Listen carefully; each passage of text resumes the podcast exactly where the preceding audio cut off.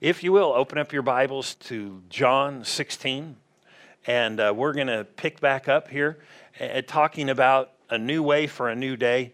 Jesus in this set of passages, and I said this, John, the 13th chapter, 14, 15, and 16.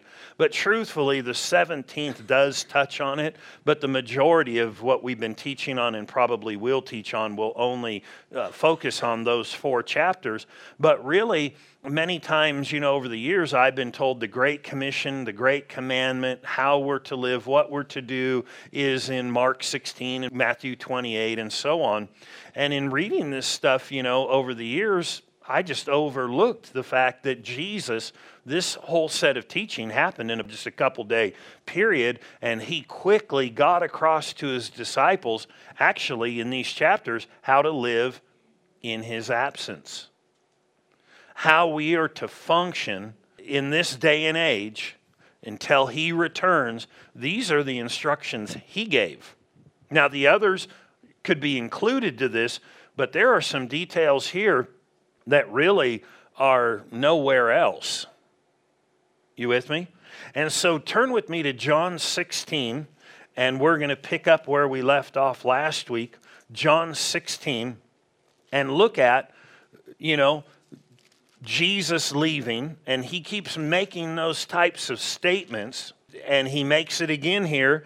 And when he makes a statement in John 16, 7, he makes a statement that would blow the average person's mind and maybe even create an argument in somebody. Little do they know they're arguing with Jesus. When he said in verse 7, Nevertheless, I tell you the truth. It's to your advantage, John 16, 7. It's to your advantage that I go away. And in the church world, growing up, you know, meaning when I first got dedicated my life and started going for it with the Lord, you know, I assume it's like that with people here. You have conversations about the Bible on your own and this verse and what does it mean and stuff. And this always came up or regularly came up man, wouldn't it have been better to have been alive when Jesus was here on the earth? Nobody's ever heard that in a conversation. Oh man, if if I was just alive when Jesus and I probably would be like, yeah, that would have been great to be here with Jesus. And Jesus said right here, it's better that I leave. So I guess maybe some of our theology has been off sometime. In other words, he said, It's to your advantage that I go away. Well, how can that be? How could it be that it would be better for him to go? Well, he starts to explain what would be the advantage of him leaving. So it means it should be better that he's gone. Did I hear a cricket? Or was that, no, it just got quiet. But I think sometimes we haven't majored on what we should major on in the church. And so we don't recognize, and then we dream of the day that if we could have only lived with Jesus. And think about it. Well, he was in his earthly ministry. Would it have been awesome to be there? Yes. No doubt about it. I wouldn't argue with that. To be one of the disciples getting to walk with him, that would have been awesome. But he is now a day or two away from being taken captive and then crucified ultimately and dying for mankind as a substitute. And he said, It's to your advantage that I leave.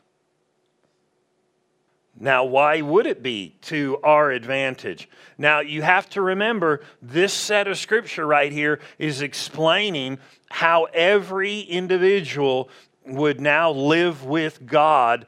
And so now he's saying, I'm leaving, so this is going to be better for everybody till the day I return again. And here is what's going to make it better. He said, If I don't go away, he said, the helper, will not come to you, but if I depart, I will send him to you.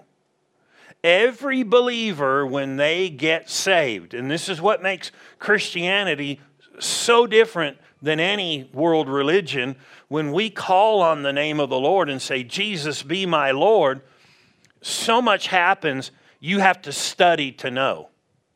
Now, when I did it, like I said, you know, September 10th and committed my life to the Lord or rededicated, I was in my room and I said, I give you my life, be my Lord. Something incredible happened. I couldn't write it down. I don't know how to explain it, but it was so profound, I thought, I can't tell anybody. I thought this will wear off, it'll go away. And then day two, I'm like, I'm not telling anybody. And it was still there. Day three, finally, I decided I'm going to tell some people. And then that was it. Nobody was without knowing at that point hey, hey, this happened to me. Hey, this happened to me. And I was about telling people about what the Lord had done for me and how I was saved. And people would ask me all kinds of questions. Well, how do you know? And how do you know this? And I knew it though. And I didn't care what they said. They could have beat me with a baseball bat and said, Well, that can't be true. Confess it's not true. And I would have said, Keep beating because it's just true. And I found that something had come in me that changed me from the inside out. And it kept trying to get my attention. I didn't realize it was eternal life and the Spirit of God. Now, I believe, according to the Bible, you can be filled to overflowing with that same Spirit that you get saved by and comes to live in you. But Jesus was saying this is the advantage that they did not have. Jesus stood with them. Jesus said, Go get in a boat. They went in the boat by themselves. And when he sent the multitude away, he didn't go join the multitude, he only joined the 12. And so when he's saying it's to their advantage, it didn't matter where any of them went. And they some of them went all over the known and unknown world at that time when he died, and he was with them. But he wouldn't have been if he hadn't left. But how was he with them? How is he with us? Is there a reality to this? And we know there is a reality. And but if you ignore this and walk and don't live close to God, it can get blurry sometimes. Can. And people who love God gets a little blurry. That's why you got to stay close in your walk.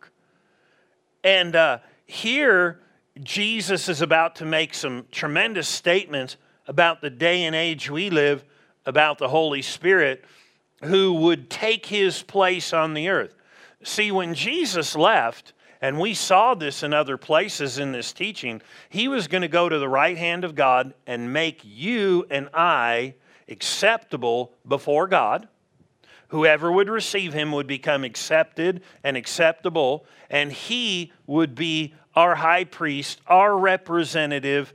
We would come in oneness with him, and God would accept us because of him. And then he would put his spirit in us down on the earth. And so Jesus said this concerning his disciples. He's finishing up, he, he's getting ready to leave, and he makes this statement in verse 12. And we'll read verse 12, uh, 13, and 14. But he's been teaching and teaching and sharing for all these years. And then he's laying down all this teaching that's captured in Scripture. And then he said this He said in verse 12, I still have many things to say to you. That's huge. I still have many things to say to you, and I'm leaving. Well, could you hold up a minute here and just kind of get some of that across to me? But you know what's so cool about this is Jesus said, I'm leaving. I have much to say to you. He still has stuff he lots he wants to speak to us about.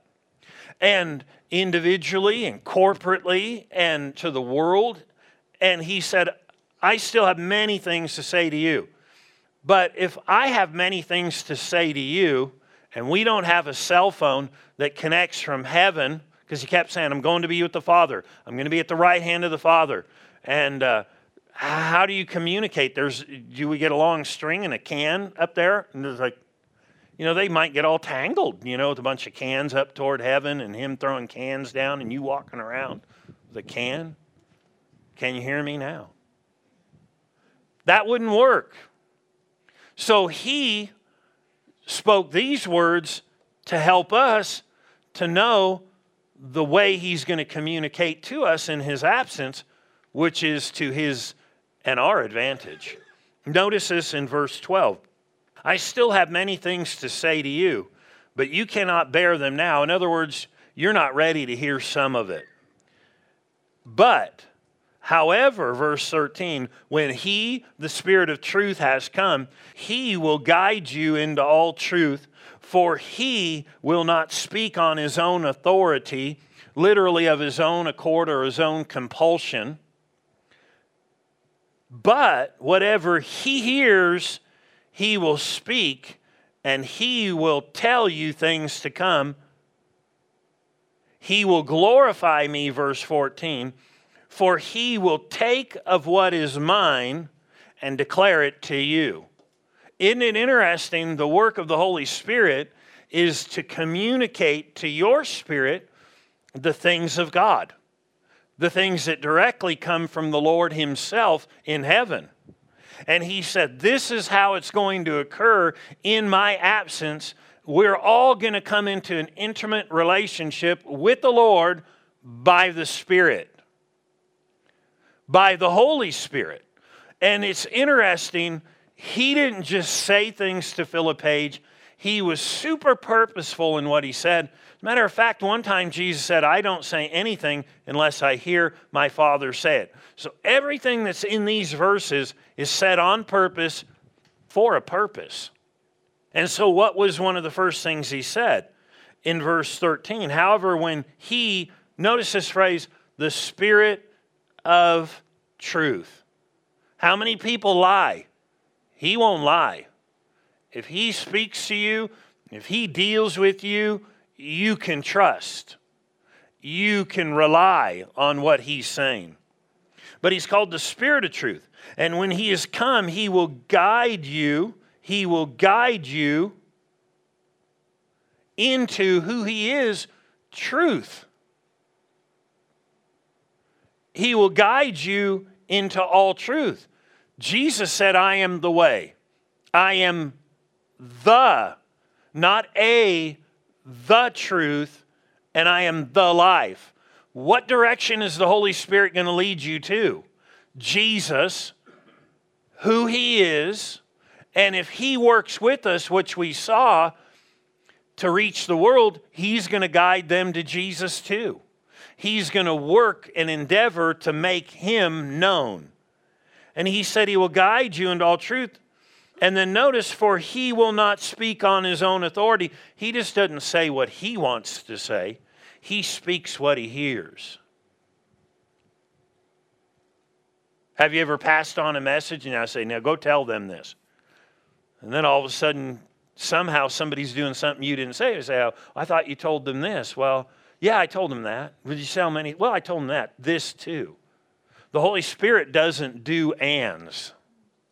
He only does what he hears. He doesn't go, and I thought it'd be good for me to give you this word too.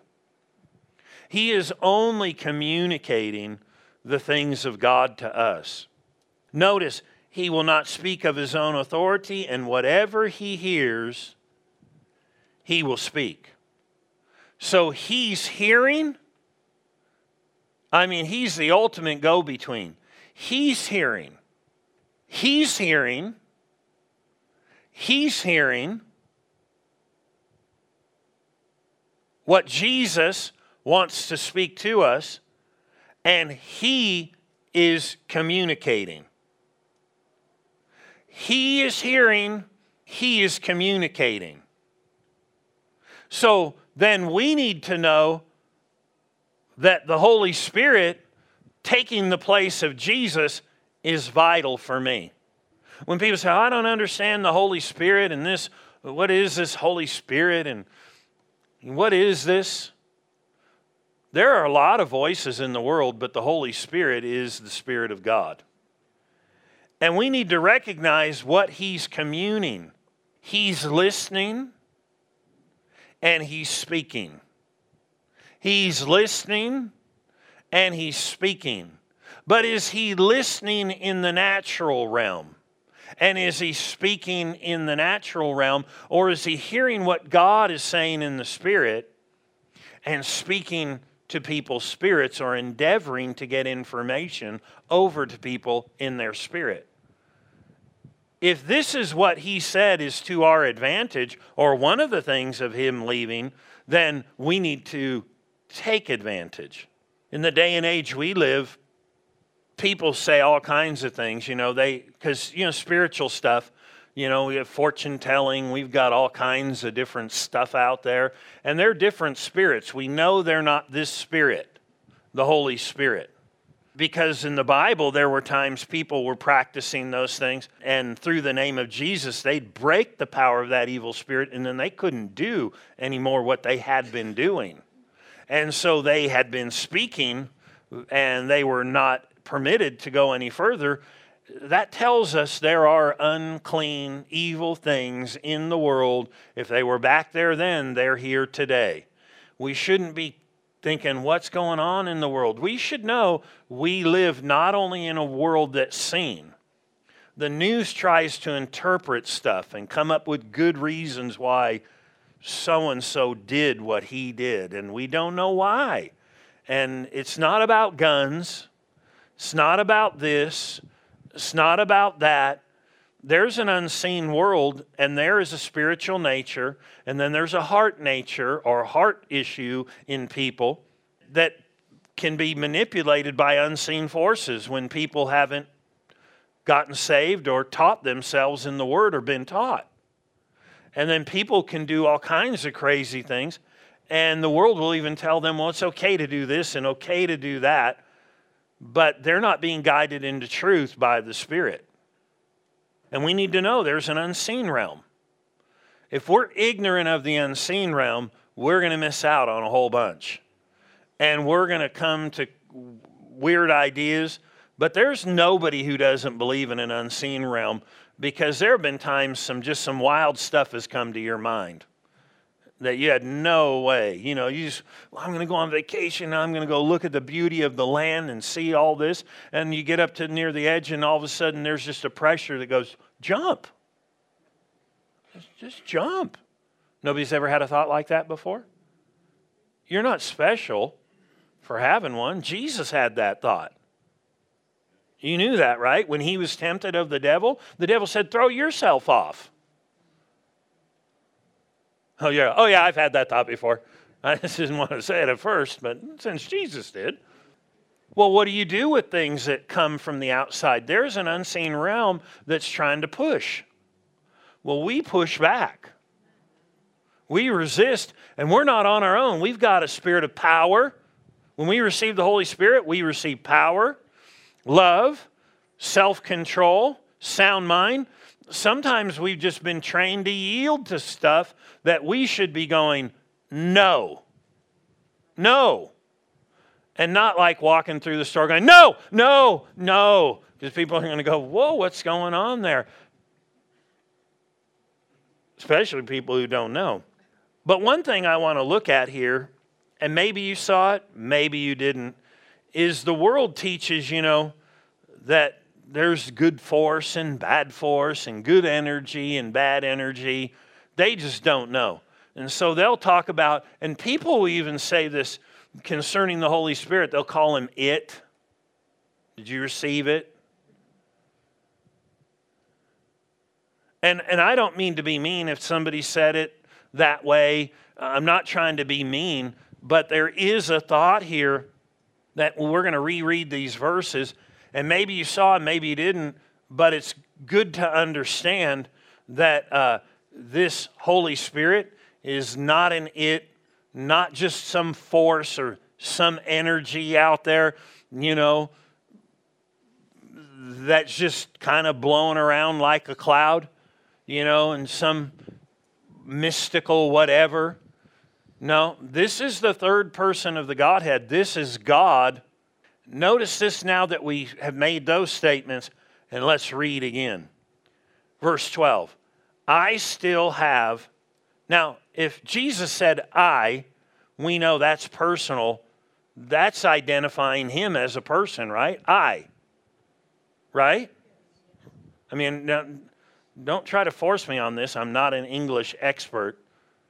But if he said that, we would acknowledge, you know, me, some person talking, some entity.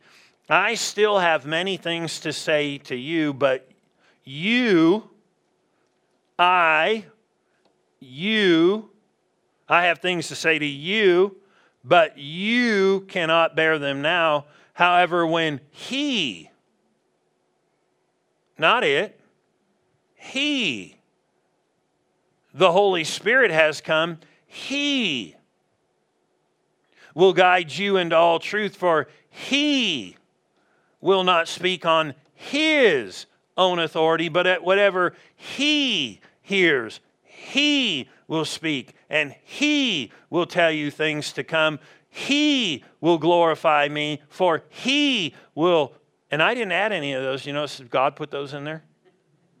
You're like, man, how many of those did you write in? No, they're written right in there for us. For he will take of what is mine and declare it unto you you received He, Him, the Holy Spirit. As much as Jesus is God, the Holy Spirit is God. He's the third person of the Godhead. One God manifests in three persons. He's not some improbable, some kind of force. So when you have dealings in here and you have promptings inside and you sense things rise up, you know this is interconnected to Him who is now in you.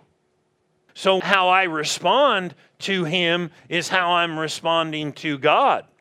Notice this eight times he called him him right there, or he. One time he called him his or said his. So, nine times he mentions him as not just some force or an influence. So, when he comes in you, who's coming in you? Jesus made statements like this uh, right after he taught this I'll never leave you and I'll never forsake you. And then they watched him get caught up into the clouds. Wait a minute. I'll never leave you. To say it a different way was, then I'll always be with you. And then it said he was received up out of their sight and gone. Gone. What, uh. what did he just say? What just happened here? Didn't he say, I'll never leave you? You know, in Matthew 20, uh, lo, I'll be with you, uh, Matthew 28. I mean, the very last thing, lo, and which is right there. Right at the end, very last, oh, lo, I'm with you always. And then it said, he's received up out of their sight. Say, what? I mean, you'd think some, some of the disciples might have looked just like what you guys are looking like. What just happened? Did, did I catch something wrong? But you got to remember, he had just got done teaching this stuff. So they knew he was leaving, but he would be with them. But how would he be with us? Turn to 2 Corinthians, the third chapter. 2 Corinthians, the third chapter. And you'll notice an interesting statement here. And he's talking about the Holy Spirit receiving the life of God, the ability of God, the glory of God in our lives, the power of God. In verse 16, 2 Corinthians 3 16, it says, Nevertheless, when one turns to the Lord, the veil is taken away. Well, if you read in the context, the veil is uh, when they would read the scriptures, they really wouldn't see what was there. It just didn't make sense. But when one turns to the Lord, the veil that covered and made it so we didn't get to see the scriptures like we should disappeared. Just, just disappeared. And he said in verse 17, Now the Lord is the Spirit. And where the Spirit of the Lord is, there is freedom. Well, there's freedom in many ways, but one way is to see the truth that makes a person free. This is why when you hear the word by the Spirit, all of a sudden it's super enlightening. It's like, this is different. And then, not only that, when you're hearing, not with just these ears, but way down on the inside, like even when we were talking about salvation earlier and said, you know, I'm saved, and all of a sudden something rises up and you're like, woo, why am I excited? Because it's coming from Him who's in you. You with me? And so He is called the Spirit of truth. And notice, He said, the Lord is the Spirit. He's not some random something the Holy Spirit in you is just as much as God being in you as God is in heaven. And so He's in us. And remember, He's our present day guide, and He's called the Spirit of truth. Turn to John 17. What is His primary role? Well, we saw that He wants to help us reach the lost, He'll deal with people. He's preparing people right now. If you'd be willing to reach someone and just make yourself available, God will guide you to people He's been dealing with. Because He cares about the world, and one of the present roles of the Holy Spirit is He will start dealing with them. And there's good people out there that need to know the Lord. And there's bad people out there that need to know the Lord. And there's in between people out there that need to know the Lord. And there's people we may think, well, they don't need to know the Lord. They need to know the Lord. You with me? And so he's called the Spirit of truth who will guide you into all truth. Remember, he said the veil would be done away with in the reading of the scripture there? Notice this in John 17, verse 17. Now remember, He'll guide us, the Spirit will guide us into all truth. In truth is freedom, in lying or non truths is bondage. No matter how somebody says, well, it's okay to do this and it's fine to do this now, if it's not the truth and if it's of a lie, it promotes bondage. And though some people will justify their own means for doing what they do, it won't lend toward freedom. It won't lend to fullness of life. But the truth does, and he's called the Spirit of truth.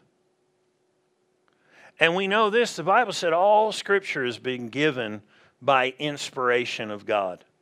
God, by his Spirit, inspired people to write what's in this book.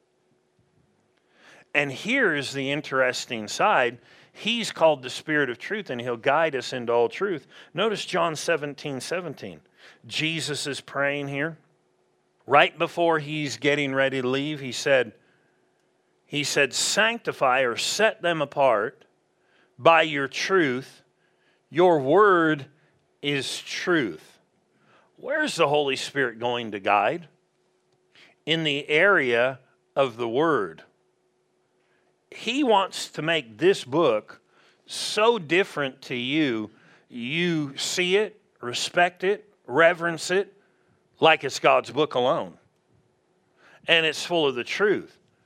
And He will do that work. And you won't just know it in your head, and you may not hear it from the world, but you'll hear it from Him.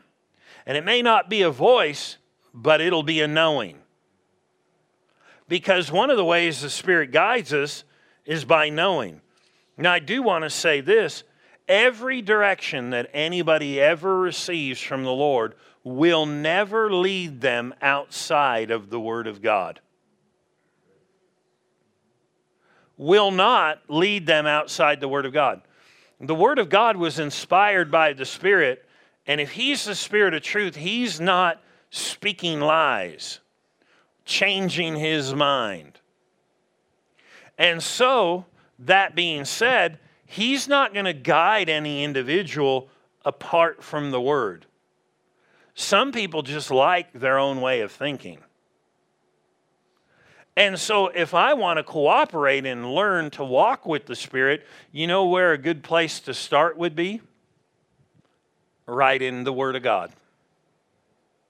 By reading the Word, by being attentive to hear here, because we're teaching by the Spirit, we believe. And so, He will guide us here. Why would He guide you here? Why would He guide you to have a relationship with God the Father once you've given your life to Jesus with His written word? He said the word is truth, and He said, set them apart by your truth. But Jesus said this even to the religious people of His day. He said, when you come to know the truth, the truth will make you free. Lies are the things that bring tangling, mental tangling, and bondage to people. You with me? That's why we have to contend for the truth, and the Spirit will guide you into the truth. This is the most valuable thing in the earth right here, is this book. She said, Well, Jesus is. No, we wouldn't even know him without this. And we wouldn't know him correctly. You get all kinds of opinions. So God inspired these things to be here by the Spirit, and now He'll help unveil these things to us. You know, He loves us and wants us to walk in more freedom, but He wants us to be one who reaches people too, so they can enter into the original freedom we came to know. You with me? And so Jesus basically here is teaching us you can have a relationship with the Father by the Spirit when you receive me. And people need to recognize the Holy Spirit is way down in your core when you get saved. And when you call on the Lord, He comes in. Can you get filled with the Spirit to overflowing? Absolutely. And you can, it's real easy, really, for a believer to get filled. If they would just ask and just thank the Lord, He'd start filling them from the inside out and then they would speak forth in an unknown tongue. You'd have to do the speaking, but he'd do the filling. But the fact of the matter is, for every believer, he is in you. And he'll guide you if you'll listen. When I first got saved, and I'll close with this, I had heard, you know, the Holy Spirit speaking. He's always speaking, he's speaking, he's speaking. So I always wanted to hear something out here with these ears. And uh, because I would hear people talk, well, he said this and he said this, I came to find out that some of what they were saying was him, wasn't him. But I found out you can know way deep down inside where the Bible said his spirit bears witness with your spirit. You ever notice when you hear something from God and you're like maybe reading a verse and all of a sudden you're like, whoa, that didn't go off in your head. That went off way down inside. We need to follow that.